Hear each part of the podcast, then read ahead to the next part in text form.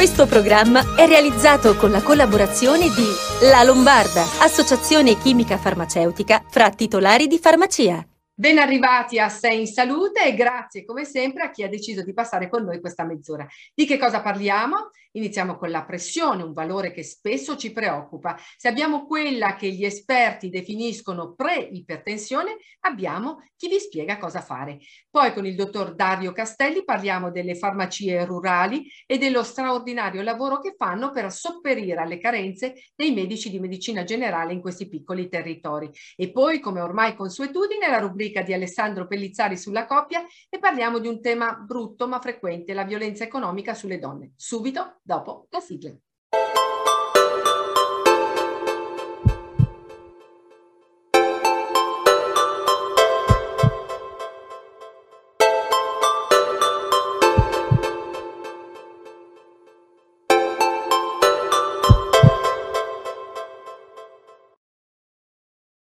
Eccoci qui pronti per la nostra puntata. Come anticipato parliamo di pressione, non quella alta che notoriamente può causare serie complicazioni cardio e cerebrovascolari e che rappresentano la prima causa di morte nel mondo, incluso il nostro paese quella che riguarda la popolazione più giovane, la pre-ipertensione o pressione normale alta, che colpisce il 30% della popolazione adulta italiana, compresa tra i 30 e i 50 anni, con valori tra i 130 e i 139 per la sistolica e 85-89 per la diastolica. Una condizione spesso sottovalutata e noi ne parliamo con due esperti che sono anche amici di Sei in Salute, il professor Claudio Borghi, direttore del Dipartimento di Medicina Interna del Policlinico Sant'Orsola Malpighi di Bologna, Bologna e il professor Arrigo Cicero, Dipartimento di Scienze Mediche e Chirurgiche dell'Università di Bologna e presidente della Società Italiana Nutraceutica Sinut.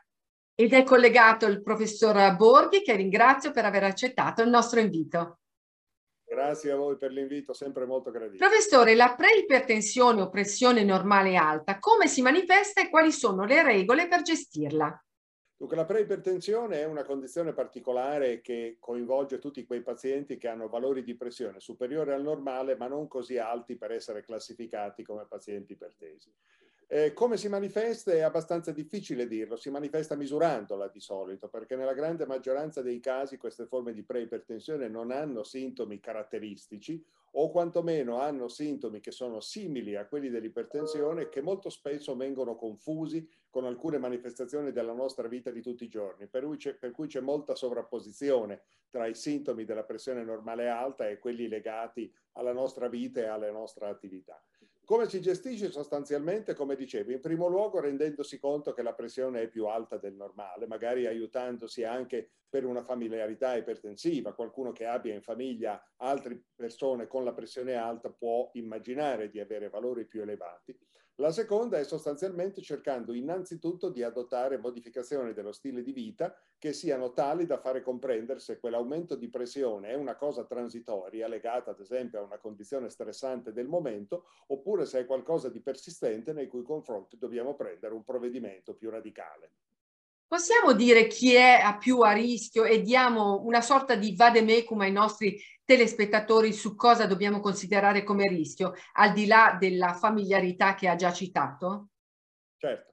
l'ipertensione in generale incide in alcune fasce di età determinanti, calcolando che la probabilità di essere ipertesi aumenta con l'età è di circa il 25-30%, diciamo al di sotto della cinquantesima decade, della quinta decade di vita, quindi al di sotto dei 50 anni, cresce progressivamente fino all'80-85% oltre la settima decade di vita. In generale la probabilità di essere ipertesi è maggiore per i pazienti che hanno una storia familiare di ipertensione, per i pazienti che hanno sovrappeso corporeo, per i pazienti che hanno ad esempio una storia familiare o una malattia diabetica a sé stante, per i pazienti che hanno un aumento della eh, eh, quota circolante di lipidi, eh, per intenderci pazienti ipercolesterolemici, per tutti quelli che vivono situazioni particolarmente stressanti e per quelli che in qualche modo vivono abitudini di vita particolarmente stressanti, come ad esempio coloro che fanno turni al lavoro giorno e notte, in questo caso la probabilità di sviluppare ipertensione è più alta. Ma sostanzialmente io considererei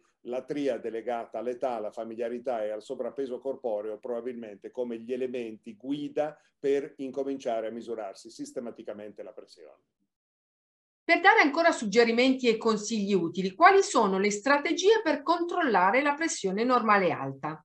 Beh, le strategie per controllare la pressione normale alta sono soprattutto le modificazioni dello stile di vita. In questa fase però credo che va, vada eh, eh, fatta una precisazione importante. Tutte le linee guida suggeriscono che le modificazioni dello stile di vita sono in realtà la scelta in questi pazienti a meno che non si tratti di pazienti con una pregressa malattia cardiovascolare, cioè pazienti che abbiano una storia precedente di malattia cardiovascolare, per intenderci qualcuno che abbia avuto in precedenza un infarto, una malattia cerebrovascolare, un ictus. In quel caso, in presenza di valori di pressione normale alta, la scelta strategica è una scelta farmacologica, quindi farmaci che abbassino in maniera significativa la pressione esattamente come i pazienti ipertesi. Nei pazienti con pressione normale alta le modificazioni dello stile di vita più rilevanti sono sicuramente il controllo del peso corporeo, la riduzione della introduzione di sale e l'attività fisica. Un'attività fisica che non deve essere necessariamente estrema, è sufficiente camminare di buon passo 30 minuti al giorno per almeno 5 giorni alla settimana e queste sono condizioni che aiutano a controllare i valori di pressione arteriosa. La qualità dell'alimentazione, ad esempio cibi particolarmente ricchi di potassio come potrebbero essere la frutta e la verdura, sono estremamente utili nel controllare i valori di pressione arteriosa e ridurre il più possibile l'introduzione di zuccheri. Glucosio in particolare, ma anche il fruttosio e altri zuccheri elaborati possono contribuire globalmente a far aumentare i valori di pressione arteriosa. Oggi naturalmente esiste un'ulteriore alternativa rispetto alla, alle modificazioni dello stile di vita e alla terapia farmacologica nei casi estremi, che è rappresentato dai cosiddetti nutraceutici o sostanze nutraceutiche che sono rappresentate sostanzialmente da composti di derivazione naturale ma che contengono al loro interno principi attivi del tutto simili a quelli dei farmaci. E questo tipo di prodotto si colloca esattamente in maniera speculare rispetto al concetto di preipertensione e molto probabilmente probabilmente sarà una delle terapie più interessanti per il futuro. Grazie professor Borghi per essere stato con noi. A presto. Assolutamente, quando volete, è stato un grande piacere. Quindi il professor Borghi ha parlato di nutraceutici. Vediamo come possono venire in aiuto a chi soffre di questo problema. Abbiamo il professor Arrigo Cicero, eh, che come ho detto è presidente della Società Italiana di Nutraceutica. Ben arrivato, professore. Grazie mille, grazie per l'invito. Che cosa si intende per nutraceutica? La nutraceutica è una mm, branca scientifica in evoluzione che eh, unisce concetti legati allo studio degli effetti salutistici di sostanze di origine naturale, in particolare di origine nutrizionale, solo salute umana, eh, studiati con i canoni rigorosi della farmacologia. Quindi fondamentalmente l'idea è quella di identificare sostanze appunto naturali, di identificarne, studiarne i meccanismi di azione, la biodisponibilità, quindi la loro capacità di essere assorbiti dal corpo umano e eh, l'effetto clinico in studi clinici come faremo esattamente con un farmaco. Allora, entriamo nel merito del problema che stiamo trattando. Secondo le più recenti scoperte di sostanze nutraceutiche, quali sono quelle più efficaci per controllare la pressione normale alta? Esistono tante sostanze che possono migliorare la pressione normale alta, però eh, non tutte sono facilmente utilizzabili come integratori, alcune perché richiedono dosaggi molto eh, importanti e somministrazioni multiple, come per esempio la levorgenina, ed altre perché magari hanno anche costi particolarmente elevati mh, per i dosaggi attivi, come per esempio il licopene. Allora che cosa possiamo utilizzare? Per esempio possiamo utilizzare i sali di magnesio, ci sono sali eh, esterificati particolarmente biodisponibili di magnesio che sono stati strastudiati per la loro azione antiipertensiva legata da un lato all'azione antistress tipica nota del magnesio, dall'altra parte a un effetto vasodilatatore diretto. Abbiamo per esempio l'effetto di alcune vitamine, in particolare la vitamina C, che ha un'azione antiossidante antinfiammatoria sulla parete del vaso, ancora una volta facilitandone la sua uh, reattività fisiologica nei confronti degli aumenti pressori. E anche, infine, un po' più moderno come concetto e sicuramente interessante, l'idea di portare dei precursori del monossido d'azoto, che è il principale mediatore chimico della vasodilatazione nel nostro organismo, con prodotti di origine vegetale che ne contengano molto e questi prodotti praticamente ricchi di nitrati eh, sono ehm, pochi e uno dei più studiati, più interessanti è sicuramente la barbabietola rossa per la quale esistono diversi studi clinici che dimostrano ancora una volta che può avere un effetto specifico sulla riduzione della pressione arteriosa. E possono essere coassunti con un unico nutraceutico? possono essere assolutamente coassunti anche perché la coassunzione eh, consente in qualche modo di semplificare la modalità di somministrazione, cioè singolarmente molto spesso comunque anche per questi bisognerebbe fare eh, somministrazioni multiple con forme diverse, tipo non so, la barbabietola come succo, la, la vitamina C come compressa masticabile o effervescente, il, vita- il magnesio idem come sopra, a dosaggi più elevati, in realtà messi assieme hanno un effetto in qualche modo additivo e eh, addirittura sull'assorbimento di, della vitamina della magnesio rispetto alla vitamina C addirittura sembrerebbe quasi sinergico. Di conseguenza eh, è possibile coassumerli insieme ed esiste anche uno studio clinico controllato contro placebo condotto dall'Università di Bologna che ha dimostrato chiaramente come questa tipologia di approccio con una sola somministrazione quotidiana migliora i valori pressori misurati a domicilio e quindi un qualche cosa di fattibile e anche dimostrato. Eh, grazie mille, dottor Cicero, per essere stato con noi, per averci dato questi preziosi suggerimenti. Le auguriamo buon lavoro e alla prossima volta. Alla prossima sicuramente e grazie mille per l'intervista. Molto bene e voi restate con noi, andiamo un minuto in pubblicità.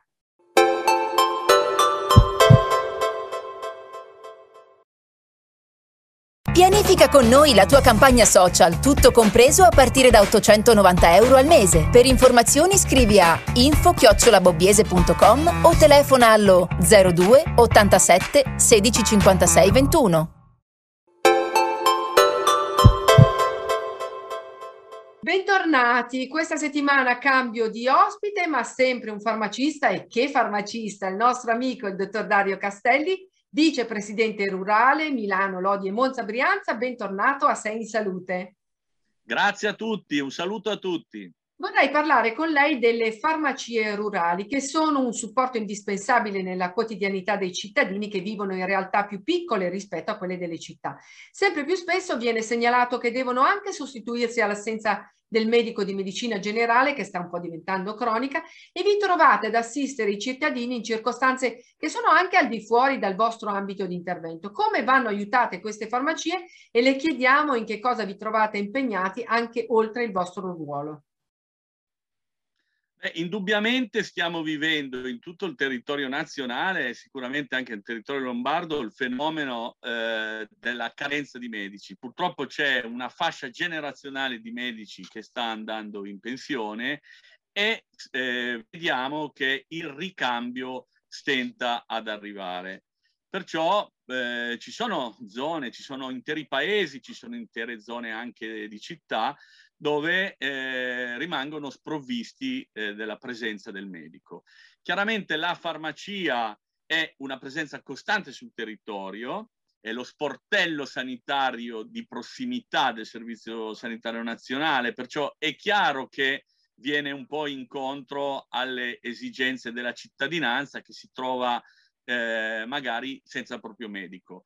Voglio fare una premessa importante, il farmacista non è il medico, noi non dobbiamo sostituirci ai medici, però il lavoro che quotidianamente facciamo è sicuramente un lavoro di supporto importantissimo anche per la classe medica. Perciò io quello che auspico è eh, un aumento di collaborazione tra la farmacia e il medico di medicina generale, ma anche tra la farmacia e il medico ospedaliero, perché di questa collaborazione sicuramente ne può trarre beneficio eh, l'utente finale che eh, è il nostro paziente. In questi mesi voi avete dato una risposta straordinaria alla domanda crescente di prestazioni. Nel merito delle vaccinazioni dosi booster, una buona parte è stata effettuata anche grazie al vostro contributo. Certo, allora devo dire che la partecipazione delle farmacie rurali a questa campagna è stata molto importante, è stato, come abbiamo già detto, un percorso molto lungo in collaborazione con eh, la Federfarma, con gli ordini e con l'Istituto Superiore di Sanità. In farmacia sono state somministrate 200.000 terze dosi.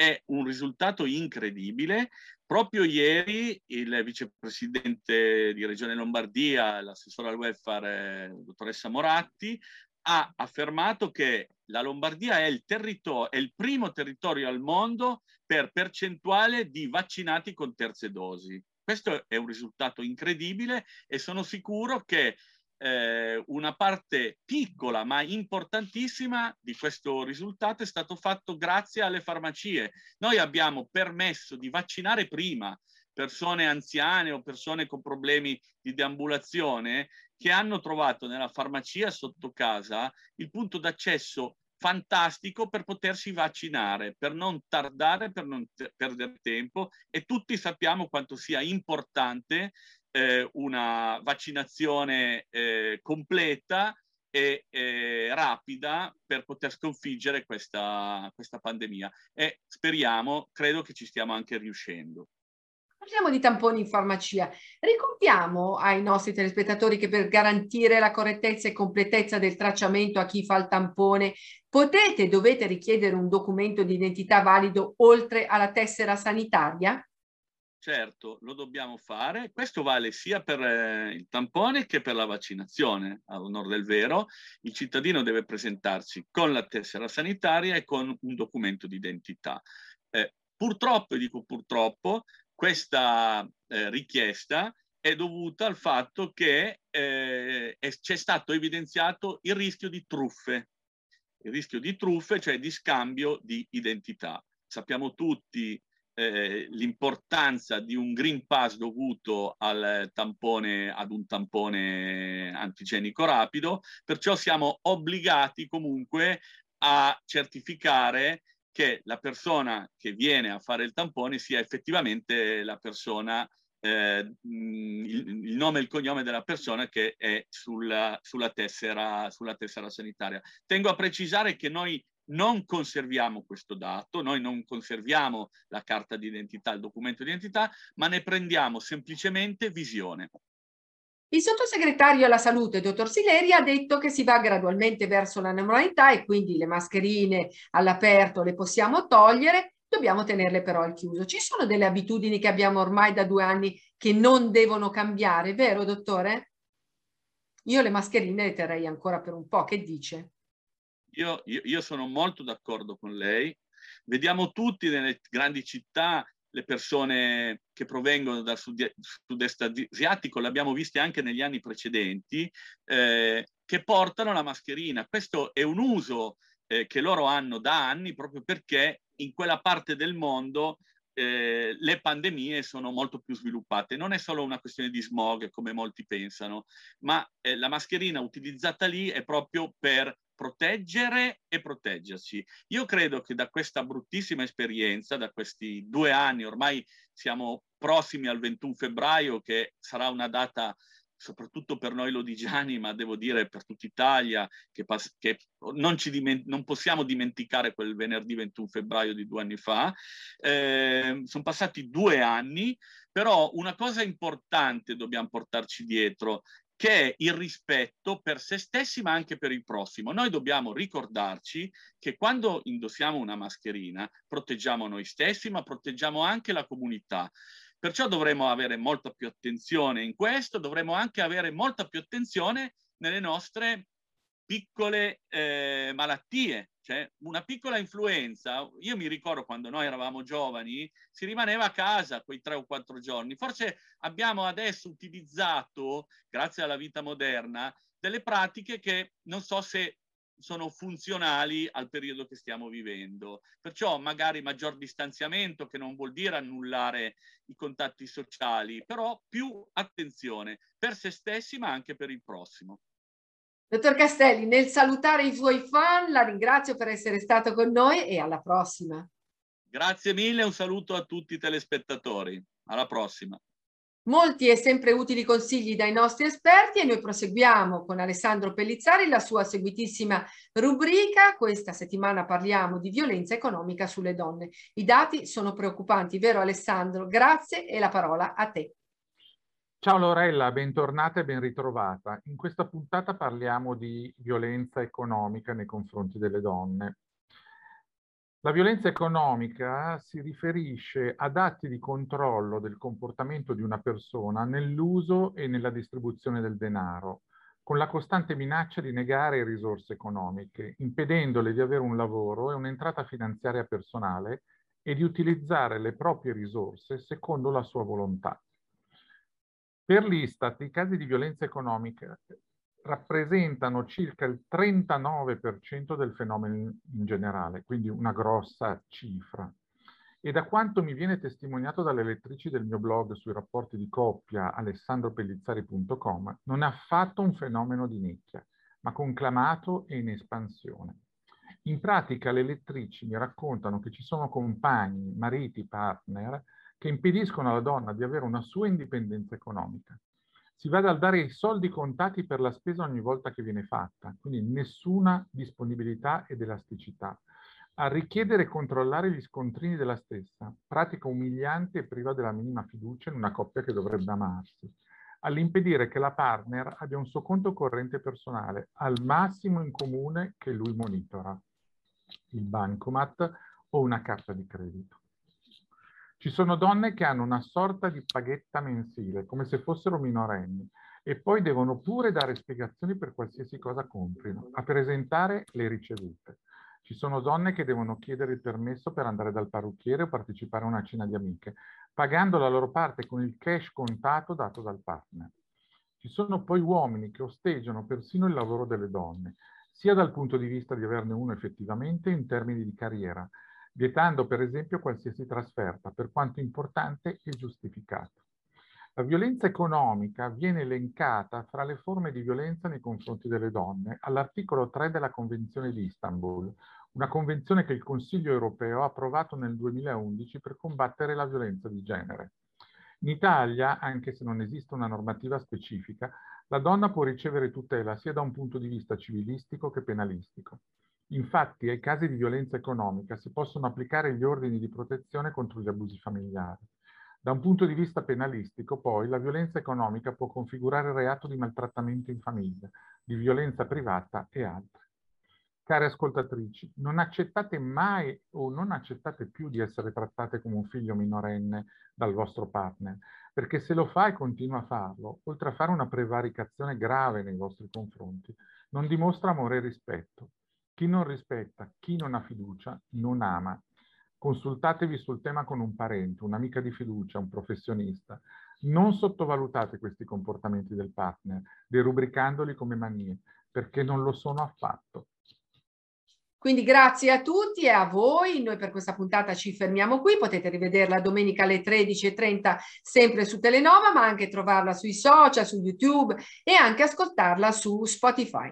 Buona settimana a tutti. Questo programma è realizzato con la collaborazione di La Lombarda, associazione chimica farmaceutica fra titolari di farmacia.